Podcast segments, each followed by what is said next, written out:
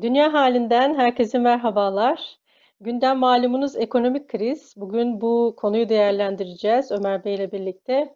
Ee, ama ekonomik kriz deyince biliyorsunuz birçok etken aslında devreye giriyor. Ee, anlayabilmek için aslında sebeplerine de odaklanmamız gerekiyor. Ee, çünkü bir yönüyle Türkiye'nin geldiği noktada bu ekonomik kriz birçok şeyin sonucunu e, gösteriyor bize. Ee, bu yönüyle değerlendirmeye çalışacağız ama e, çok herkesin çok merak ettiği bir soru var. İsterseniz Ömer Bey o soruyla konumuza değerlendirmelerimize başlayalım. Çok da merak ediliyor aslında bu konu. Biraz da belki siyasi krizin de vermiş olduğu dolayısıyla ekonomi, ekonomiye de bağlanan bir soru var. Bu kriz iktidarı götürür mü Ömer Bey ne dersiniz? Şimdi e, bu krizin e, boyutları itibariyle e, bu kadar ağır bir krize e, herhangi bir iktidarın e, dayanabilmesi, ayakta kalabilmesi e, imkansız derecede zordur. Yani e, Türk lirasının e, serbest düşüşe neredeyse e, geçmesinden bahsediyoruz. E, ve bunun e, böyle bu kadar ağır bu kadar ağır bir devalüasyonun e, ister istemez e, siyasi neticelerinin olmasını beklemek gerekir. Fakat e, malumunuz e, Türkiye'de geçen hafta bunu değindik bir e, yumuşak bir geçişten e, bahsedebilmek e, zor hale geldi. Ee, öncelikle bu sizin bahsettiğiniz gibi yani bu e, yani bu noktaya Türkiye nasıl geldi? Yani bunun sebebi neydi? E, bu birazcık böyle borcun borçla çevrilmesi e, ve her defasında daha e, yüksek e, faizler ödenerek e, veya e, büyük tavizlerde bulunarak hani tam da bilmiyoruz Türkiye'nin neleri satılıyor bu arada. E, çünkü siz bir kere böyle bir görüntü verdiğiniz vakit zor durumdayken diye yani işte batan geminin malları bunlar diye bir tabir vardır. E, o şekilde artık e, şeyleriniz de varlıklarınız da artık ucuza gider. E, şeyi almanız da itibarınız düştüğü için e, borç alırken daha yüksek faiz ödersiniz. E, iktidar bu sıkıntıları bir süredir tamamen öteleme yani borcu borçla çevirme e, taktiği uyguluyordu. Bugün bunun sonuna gelindiğinin e, ciddi işaretleri var. Ya bunu şuna benzetebiliriz. Diyelim dişiniz ağrıyor. E, ne yapacaksınız dişiniz ağrıyorsa muhtemelen bir orada bir çürük başlangıcıdır. Gidersiniz hemen bir e, doktor bir e, dolgu yapar ve bu şekilde o diş de kurtulmuş olur. Size rahatlamış olursunuz. Ama bunu yapmayıp da devamlı şekilde ağrı kesici aldığınızda e, nihayetinde o kadar fazla ağrı kesici almak çünkü devamlı daha fazla ağrı kesici almanız gerekiyor. Bir ağrı kesici aldığınızda başta 6 saat sizi rahatlatıyorsa bir süre sonra artık 3 saate düşecek, 1 saate düşecek. O kadar ağrı kesici aldığınızdan dolayı vücudunuza başka bunun sonuçları yol açacak. Neticede siz hem o dişten olacaksınız yani çürüme büyüyecek ve dişiniz çekilmek zorunda olacak. Hem de belki bu kadar ağrı kesici tükettiğiniz için belki böbreklerinize bir rahatsızlık olacak. Başka türlü rahatsızlıklar olacak. Şimdi buna benzer bir durum var. Yani tü, tü, iktidar bu sorunla yüzleşmemek için devamlı bir şekilde erteledi. E, ve bu ertelemeleri yaparken devamlı bir şekilde otoriterleşti. Ve bugün bu noktaya gelindi.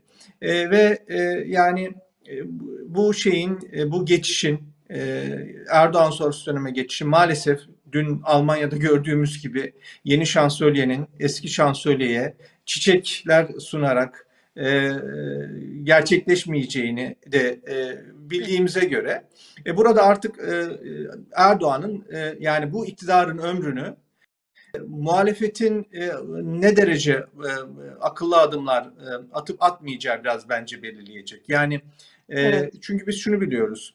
E, Erdoğan'ın bir seçim e, Erdoğan seçimi seçim gününden önce kazanıyor. Yani seçimden önce bir e, sahneyi e, bir kurguluyor. Seçimde o seçim evet. günü sadece bir senaryo icra ediliyor. Şimdi bunu yaparken de şimdi Erdoğan'ın belli taktikleri var. Birincisi ne? E, karşısına istediği adayın çıkması. Yani karşısına çıkacak adayı belirlemek. Şimdi muhalefet e, öncelikle e, buna müsaade etmemesi lazım. Mesela yani Kemal Kılıçdaroğlu e, iyi bir insan olabilir. E, doğru söylemler yürütüyor olabilir. Ama e, doğru bir aday değil. E, yani bugün Kemal Kılıçdaroğlu'nun e, adaylığı e, şeyde muhalif, geniş muhalif yani e, seçmenlerin bir zaman Ekmelettin İhsanoğlu malumunuz aday oldu. CHP tabanı benimsemedi o adayı. E, bunun üzerine düşünülmediği anlaşıldı. Yani CHP tabanının da benimseyeceği bir merkez sağ aday Evet. üzerine durulmadığı için o, başarısız oldu. Buna benzer bir sonuç olur. Yani öncelikle e, bu e, Siz bu Erdoğan anlamda e, zaten e, bölmüş oluyorum ama e, Ömer Bey bu anlamda yani e, Kılıçdaroğlu yerine kesinlikle eğer CHP'nin kazanmaya e, yani kazanmak için bir seçime girecekse kesinlikle Kılıçdaroğlu Kıl- Kılıçdaroğlu'yla bu seçime girmemesini söylüyorsunuz net bir şekilde. Kesinlikle. Yani bu Erdoğan'ın tercih edeceği bir şeydir. Hatta şunu ben şöyle düşünüyorum. Kılıçdaroğlu veya tamamen CHP tabanına sadece hitap eden bir aday e, olduğu vakit Erdoğan Evet. Şu an bence ilk, ilk turda seçimi kazanma e, umudunu yitirmiştir. Öyle bir şey olduğunda e, ilk turda kazanmanın e, şeylerini hesaplarını yapacaktır. Yani birinci şeyi bu Erdoğan'ın. Karşısında e, istediği bir aday olduğunun çıkması. Bu ya bir zayıf aday olacak Veyahut da işte Evet. daha çok CHP tabanı hitap eden e, sağ tabanın e, kabullenmeyeceği bir aday olacak. Bir de düşünün ki yani şu an çok çok eskisi gibi de değil yani. Çok güçlü bir cumhurbaşkanlığı makamından bahsediyoruz.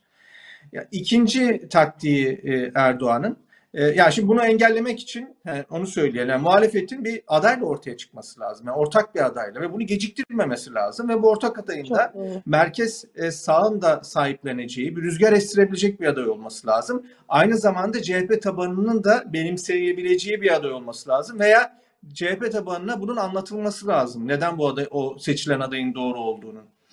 Şimdi ikinci yapılacak şey de yani Erdoğan yapacağı ikinci şey de muhalefeti bölmek. E, malumunuz e, bu e, e, partisine yönelik sistem bir emme içerisindeydi. E, Oğuzhan Asültürk'ün e, ölümü üzerine e, bu şeyin, bu operasyonun biraz e, hakim kaldığı anlaşılıyor. Ama Erdoğan bunlardan vazgeçmeyecektir. Yani burada e, ikinci bir e, şey e, şeyin e, Erdoğan'ın bu muhalefeti nasıl bölebilirim? E, nasıl orayı etkisiz hale e, getiririm bu şekilde? Bugüne kadar muhalefetin e, bu yani bir e, ortak bir duruş sergilemeye çalıştıkları görülüyor. Sık sık beraber ortak basın toplantısı yapıyorlar. Bu ortak e, duruşu e, devam ettirmeleri e, Erdoğan'ın yanlış yapmasını e, yani daha fazla e, yanlışlar yapmaya zorlayacaktır. Bu bakımdan bu da ikinci bir husus. Şimdi Erdoğan'ın bir de e, yaptığı bir üçüncü şey seçim öncesi ya ben ya kaos demek. Özellikle 7 Haziran'dan sonra bunu çok yaptı. Yani benden başka bir alternatif yok ki. Beni seçmezseniz daha da kötüye gidecek şeyi. Ve bunu yani bu bu üç e, taktik birbiriyle ilişkili bir strateji. Şimdi e, şeyin e, muhalefetin bu şeyi yani ya ben ya kaos yani Erdoğan'a hayır kaos sensin. E, yani asıl Erdoğan kaostur diyebilmesi ve bunun da ikna edici olabilmesi için muhalefetin bir yol haritasıyla ortaya çıkması lazım. Ama bu böyle tek tek yol haritası değil. Yani CHP'nin yol haritası, İyi Parti'nin yol haritası değil. Tüm muhalefetin üzerinde mutabık kaldığı bir yol haritasının sunulması lazım. Mesela Meral Hanım dedi ki Ortak ben bir Cumhurbaşkanlığı ortak bir e, ortak bir aslında muhalif bir dilin yoksunluğu var değil mi Ömer Bey? Yani bugün siyasette kesinlikle e, gerçekten o ortak dil yok. Yani e, herkes belli eksiklikleri söylüyor ama e, yani bunlar güçlü bir ses haline dönüşmediği için maalesef yine Erdoğan'ın e, elini güçlendirmiş oluyor. Bu ortak sesin biraz daha dediğiniz gibi kesinlikle çok önemli bir şey. Güçlendirilmesi lazım evet. Yani bunun e, ikna edici olabilmesi için mesela şimdi Meral Akşener dedi ki ben Cumhurbaşkanlığı değil e, Başbakanlığı adayım. Güzel. Yani şunu söyleyeyim. E, Meral Hanım partisinden yani e, İyi Parti MHP'den kopmuş ve hala e, MHP e, şeyinde çerçevesinde siyaset yapan bir parti. Ben e, Meral Hanım'ın e, yani daha fazla e, potansiyelinin partisinden çok daha yüksek olduğunu düşünüyorum. O bakımdan yani böyle bir e, Meral Akşener'in başbakanlığının e, olacağı bir e, formül e, şeye de e, merkez hani geçen hafta bahsettiğimiz o merkez sağ seçmenin de hoşuna Evet. gidebilir. Ama bu nasıl olacak? Bakın yani bunun yol haritasını koymanız lazım. Bir Cumhurbaşkanı adayınız kim olacak? Bu e, mesela şimdi artık şeyde e, yeni e, bu Cumhurbaşkanlığı sisteminde yeni getirilen sistemde yani e, hükümet üyeleri artık e, şeyin bir memuru. Yani Cumhurbaşkanı bir memuru mesabesinde. Yani bu nasıl olacak? E, diyelim bir aday önce adayı yapacaksınız. Bu aday olduktan sonra yol haritası nasıl olacak? Bir kere koalisyon hükümeti olacak değil mi? Ya bilmiyoruz bunu. Yani bu muhalefet bir araya gelecek ve bütün bu muhalif partilerden bir koalisyon hükümeti çıkacak. İki güçlendirmiş e, parlamenter sistem deniyor. Bu e, nasıl olacak? Yani hemen bu partiler bir araya gelip bir anayasa değişikliği mi yapacak? Yani bunu böyle çok açık bir şekilde e, seçmene bakın biz böyle yapacağız. Adayımız bu. Sonra e, parlamenter sisteme döneceğiz. Bu e, anayasa değişikliklerini meclise sunacağız. Şu süre içerisinde olmazsa referanduma gideceğiz diye bunları söylemesi evet. lazım. Yani bizi seçerseniz bir kaos sanki... yok. Bakın bizim yolumuz var demesi lazım. Evet.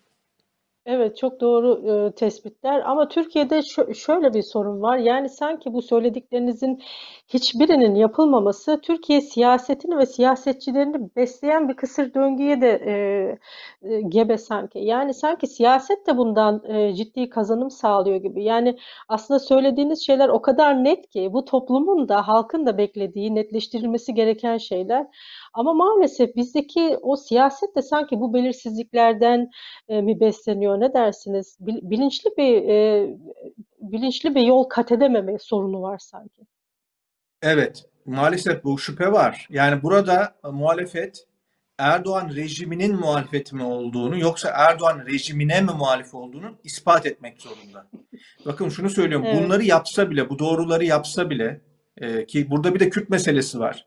Yani mesela Kürt meselesinde ne tür bir yaklaşım muhalefet olarak gerçekleştireceksiniz? Unutmayın ki e, bu e, şu an Erdoğan'dan gayri memnun olan e, geniş bir muhafazakar Kürt seçmen de var. Ona da hitap etmeniz lazım. E, yani Kürt meselesinde e, ne tür bir e, yol haritası izleyeceksiniz? Öte yandan e, bu baş, Cumhurbaşkanlığı seçiminde e, HDP'nin tabanında size oy vermesini istiyorsunuz. E tamam yani burada da bir şeyler yapmanız lazım. Yani bir şey söylemeniz lazım. Yani hiçbir şey söylemeden olmaz bu iş. Şimdi burada e, bunları yani hükümet, e, bu muhalefet bunları yaparsa bu Türkiye'de bir yumuşak geçişi de garanti etmeyecektir. Ama Erdoğan iktidarının ömrünü kısaltacaktır. Bir. ikincisi de bu, e, bu gelen enkazın altında muhalefetin kalmayıp Erdoğan sonrasında bir alternatif olmasını sağlayacaktır. Eğer bunları yapmazsa muhalefet bu enkazın altında kalacaktır. Yani bundan kaçamaz. Yani böyle bir e, bu rejimin muhalefeti sıfatıyla bu e, enkazın e, altında kalmak istemiyorsa bu tür çözümler üretip e, Erdoğan iktidarına karşı gerçek bir muhalefet olduğunu ispat etmesi lazım. Bunun da belli yani neler yapılacağı belli. E, bunlar çok e, şey değil. E, çok e, evet. e, nasıl diyeyim e, zor e, bulunması zor cevaplar değil. Evet, bulunması zor cevaplar değil Ömer Bey ama sanki bu konuda bir isteksizlik var ve bu böyle devam ederse sizce yine e, ekonomik kriz olmasına rağmen o zaman tekrar bir e, Erdoğan iktidarı AK Parti ya da AK Parti iktidarını seçmen tekrar oy verebilir mi? Böyle bir tabloda sizin dediğiniz yenilenme ve e, siyasi mücadeleye muhalif e, olma yoluna girmezse muhalefet partileri diyelim e, sonuç benzer mi olur Haziran'la? Yani e, hiçbir halka hiçbir e, rejimi dayatamazsınız. Bunu geçen hafta konuştuk. Böyle olmaz. Bu evet. Türkiye Türkiye'de maalesef e, demokrasi e, rejiminin e, böyle bir yaklaşım yani bir şekilde hiçbir şekilde Erdoğan'a karşı gerçek bir alternatif olarak ortaya çıkma becerisini gösterememe Türkiye'de de, ne demokrasinin geri dönüşünün uzun süreci anlamına gelir maalesef. Evet. Yani e, bu evet. Erdoğan iktidarının uzayacağı anlamına değil. Yani bir, bir, halk bir şekilde o iktidardan kurtulmanın yolunu bulur ama e, siyasi elitlere ve e, demokratik rejime olan güveni tamamen e, çökeceği evet. için e, maalesef başka evet. e, çözümler e, ona daha cazip gelmeye e, başlar. Böyle bir tehlike de mevcuttur. Bunu da hep evet. söylüyorum. E, bu da mümkündür yani hani e, eğer e, yumuşak bir geçişi istiyorsak, e, demokratik bir e, e, rejime yeniden e, dönmek arzuluyorsak, e, bunda muhalefetin yapacağı şeyler çok önemlidir. Yani muhalefet ne yapsın şeyi doğru değil. bugüne kadar yap, yap, yaptıkları ve yapmadıkları bazı şeylerle Erdoğan rejiminin bu noktaya gelmesinde kolaylaştırıcı roller oynadılar. bundan sonra Erdoğan rejiminin ömrünün kısalması için de e, böyle bir e, rüzgar estirmeleri gerekiyor. E, doğru adımlar atmaları gerekiyor e, ki e, kendileri de gerçek bir alternatif olarak görürsünler. Türkiye'de de demokratik rejim Erdoğan sonrasında yeniden inşa edilebilsin. Evet, Daha çabuk süre aslında, içerisinde. Evet, Evet, gelinen aslında bu ekonomik kriz de bize e, yani bu siyasetin çıkmazını aslında ekonomik kriz bir anlamda da sanki özetlemiş gibi oluyor Ömer Bey. E, yani aslında bakarsanız e, bu gezi olaylarından sonra işte 17-25'ten sonra hep basında şu uyarıları yayınlıyorduk. Yani bu böyle giderse bu şekilde antidemokratik uygulamalar giderek artarsa bu ülkeye yatırım gelmez, bu ülkenin ekonomisi kötüye gider diye bunlar aslında çok fazla hem uzmanların Tabii. hem e, basının e, o dönemki özgür basının uyarılarıydı aslında. E, ama gelinen bu noktada yani şu an ekonomik kriz götürür mü diyoruz ama aslında sadece ekonomik kriz bana kalırsa götürmez. Eğer hukukun üstünlüğü sağlanmazsa, eğer hak ve özgürlükler e, yeniden inşa edilmezse, basın özgürlüğü özgürlüğü e, sağlanmazsa, fikir hürriyeti sağlanmazsa e, aslında ekonomi değil, bütün bunlar e, maalesef e, Türkiye'yi büyük bir girdabın içine sokacakmış gibi. Çünkü ekonomi bir e, sonuç. Yani bugün Avrupa Birliği'ni vesaireyi ya da işte bu Biden'ın biliyorsunuz biraz sonra belki vakit kalırsa değineceğiz ama o demokrasi zirvesine Türkiye'nin davet edilmemesi aslında hepsi bunların bir sonucu. Yani Değil mi Ömer Bey? Neler, ne söyler, siz ne düşünüyorsunuz? Kesinlikle. Yani hani biraz o başta vermeye çalıştığım örnek bu diş örneği. Evet. Yani şimdi şey alıyorsunuz, e, ağrı kesiciler alıyorsunuz. Artık bir rahatsızlık, iç organlarınızda bir rahatsızlık çıkmış, ateş oluyor.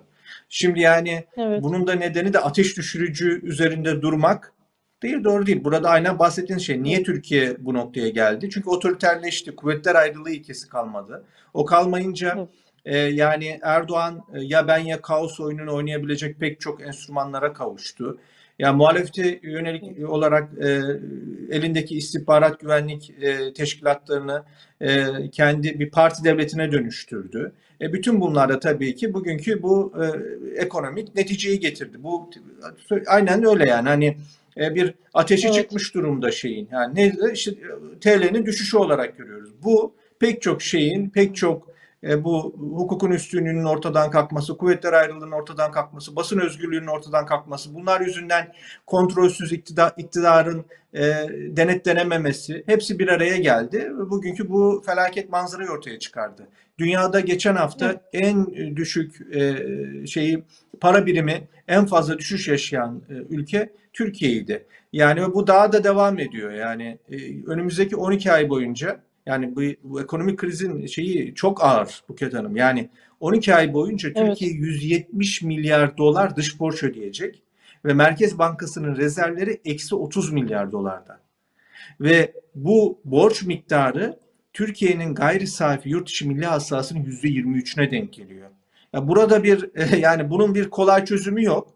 Eğer muhalefet doğru adımlar atarsa Erdoğan göreceksiniz çok daha fazla otoriterleşerek e, diktatör yüzünü çok daha fazla göstererek e, iktidarda kalmaya çalışacak. Ve bunun tarihte de örnekleri var. Bu olmuyor. Yani özellikle ekonomi e, bir şeyse hızlı çizgi yani o ekonomik çöküş e, herhangi bir otoriter rejim için e, sonun başlangıcı anlamına geliyor. Evet. Bunun e, şeyi ee, yok, bunun kaçışı yok. Evet. İşte aslında tam da bu sebeplerle Türkiye e, demokrasi zirvesine de davet edilmedi. Ee, aslında orada e, yetkililerin zirvenin hedefini açıklarken kullandıkları cümle de çok e, isabetli olmuş. De, demokratik yenilenmeyi ileriye taşımak diyorlar. Demokratik e, demokrasi zirvesinin e, amacını belirtirken. E, yani gerçekten bu anlamda Türkiye bu potansiyelini çok kaybetti. Bırakın hani demokrasi demokrasi için mücadele etmedi, etmeyi ya da yenilenmeyi. Yani sanki giderek e, daha nasıl otoriterleşme yani bu otoriterleşmeyi nasıl güçlendirebilirizin e, daha fazla bir e, yani fikri mücadelesi yapılıyor gibi. Tam da bu sebeple herhalde e, maalesef demokrasi zirvesine de davet edilmemiş oldu. Siz nasıl yorumluyorsunuz? Yani bu çok evet hatırlarsanız bunu konuşmuştuk. Hatta size herhalde yani belki de son anda davet edebilirler diye. Yani o da olmadı. iyimser bakmaya bir umut şeyiyle iyimser bakmaya çalıştım ama e, açık kapı bırakalım dedim ama olmadı Ömer Bey. Yani e, görüyorsunuz e, olmadı yani. Hani ben de çok sıkıştırdığını Erdoğan'ın kendisini. Belki bu Kavala mektubu sırasında Kavala'yı bıraksaydı e, ona Amerikan tarafı da ona yapışıp yani tamam bakın hemen ama işte biraz iyileşmeler var. e, biraz ona da bir cesaretlendirelim diyebilirdi. Onu da yapmadı. E, aslında bir de şu var. Dün malumunuz Almanya'da yeni koalisyon e, kuruldu Evet, resmen ilan ettiler. O 177 sayfalık bir koalisyon anlaşması var.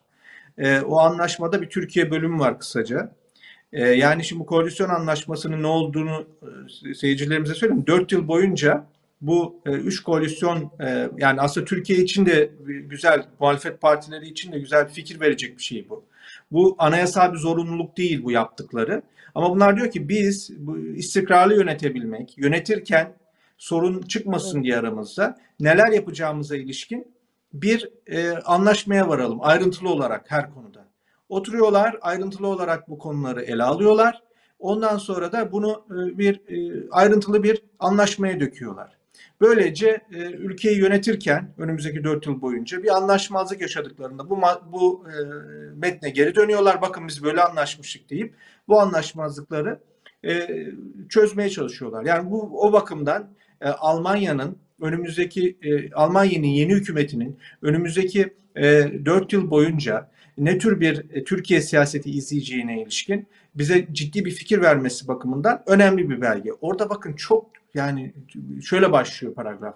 Türkiye'de demokrasi ve hukukun üstünlüğü, insan hakları, kadın hakları ve azınlık hakları kalmamıştır diyor. Şimdi yani bu e, şeyin e, Almanya'nın yeni Dışişleri Bakanı da e, Yeşiller Partisi'nin eş başkanı olan ilk defa bir kadın Dışişleri Bakanı oluyor. Darısı bizim de başımıza diyelim. Baerbock. Yani bu da Yeşillerden olduğu için e, merkez e, soldan geldiği için e, Erdoğan gibi e, bir otoriter rejimle ilişkilerinde daha dikkatli olacaktır. Yani şunu söylüyorum. Şimdi mesela ben bazen görüyorum hani şey e, bunun sonu IMF'ye e, tekrar kapısını çalmaya gider deniyor. E, ma- ma- makul bir şey. Çünkü Türkiye'nin bu e, bir ödemeler e, dengesi krizine girme ihtimali çok yüksek bir noktada. O noktada artık piyasadan da uygun faizle borç bulamıyor. Bu kısır döngüden çıkabilmesi için IMF'nin kapısını çalacak. Bakın IMF'nin kapısını çalacak da oradaki en kritik iki ülke Amerika ve Almanya. Amerika'nın şey de Biden yönetimi sizi demokrasi saymıyor. Pakistan'ı, Sırbistan'ı. Angola'yı, Filipinleri davet ettiği bir demokrasi zirvesine sizi davet etmemiş. Yani nasıl bu e, ülke ikna olacak size e, yardımda bulunmaya? Almanya, ikinci ülkede Almanya olacak IMF'ye gittiğinizde. Çünkü parayı verenler bunlar. Güçlü ekonomiler bunlar.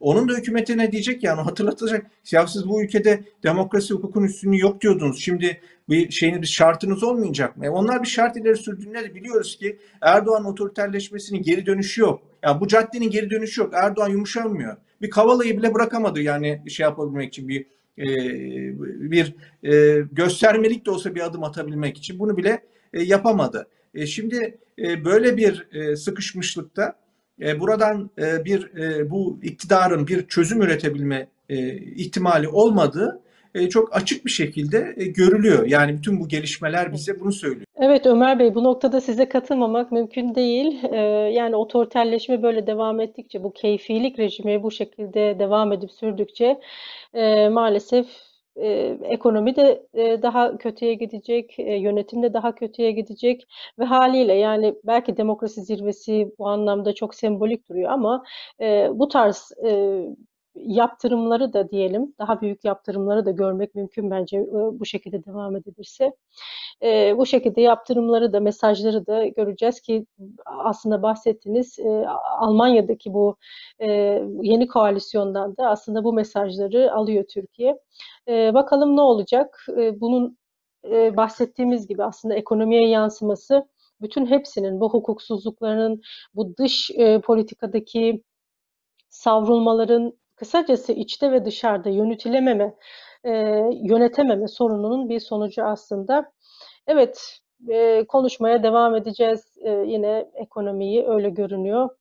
E, çok teşekkür ediyorum. E, burada bitirelim Belki e, belki gelecek haftalarda birazcık bu koronadan da bahsetmemiz gerekecek. Yani bu Avrupa'da giderek merkezi haline geldi. E, e, bir şey var, telaş arttı. Yani bu aşı e, çözüm e, Evet. olacak diye beklenti vardı ama artık yine tam kapanmadan bahsedildi. E, Bundan da birazcık herhalde e, kışa girerken e, bir yandan Evet. Türkiye'de ekonomi ısınırken bir yandan da dünyada da bu özellikle bu e, koronanın tekrar e, bir dördüncü dalgasının çıkmasının e, siyasi ve ekonomik neticeleri üzerinde daha fazla durulmaya başladı. Belki onlardan da bahsetmek durumunda kalacağız. Evet olabilir. Güzel bir konu. Açıkçası artık korona deyince herkesin dikkati e, bir şekilde buraya kaymış oluyor. E, haftaya konuşuruz öyleyse. Görüşmek üzere diyeyim. Hı. E, herkese iyi günler. İyi günler herkese.